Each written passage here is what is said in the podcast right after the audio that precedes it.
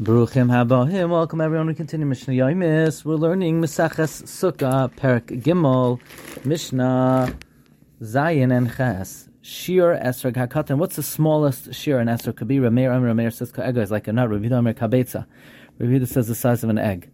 With Agada, what's the biggest it could be? Kadei Shir Shnayim in order to be able to hold two Esrogim Biyadei in one hand. It has to be that that size you could hold two of them in one hand because according to Rabbi Yehuda, he holds that when needed, you need to make the switch, um, put sometimes a lulav in one hand and esrog in the other, and to have to have both of them in one hand. So the size of the esrog should be that at least not bigger than being able to hold two in one hand. However, Rabbi Yossi, um, Rabbi Yossi says, "Afilu echad b'shtei even one in two hands." Meaning, according to Rabbi Yossi, the esrog does not have a sheer maximum.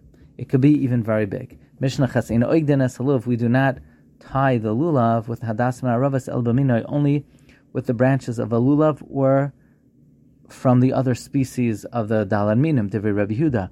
Rabbi Huda holds lulav tzarach eged, and therefore you need mina rameir oimer afilu b'mashicha, even with a rope, according to Rameir, in lulav tzarach eged.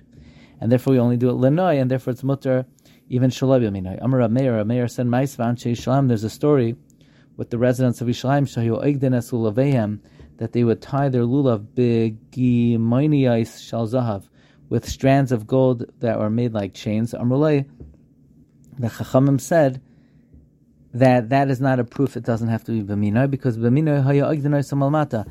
They would tie it with its own species below, and once it was tied with its own species, so then they could lenoi add another chevel. Wishing everyone a wonderful day.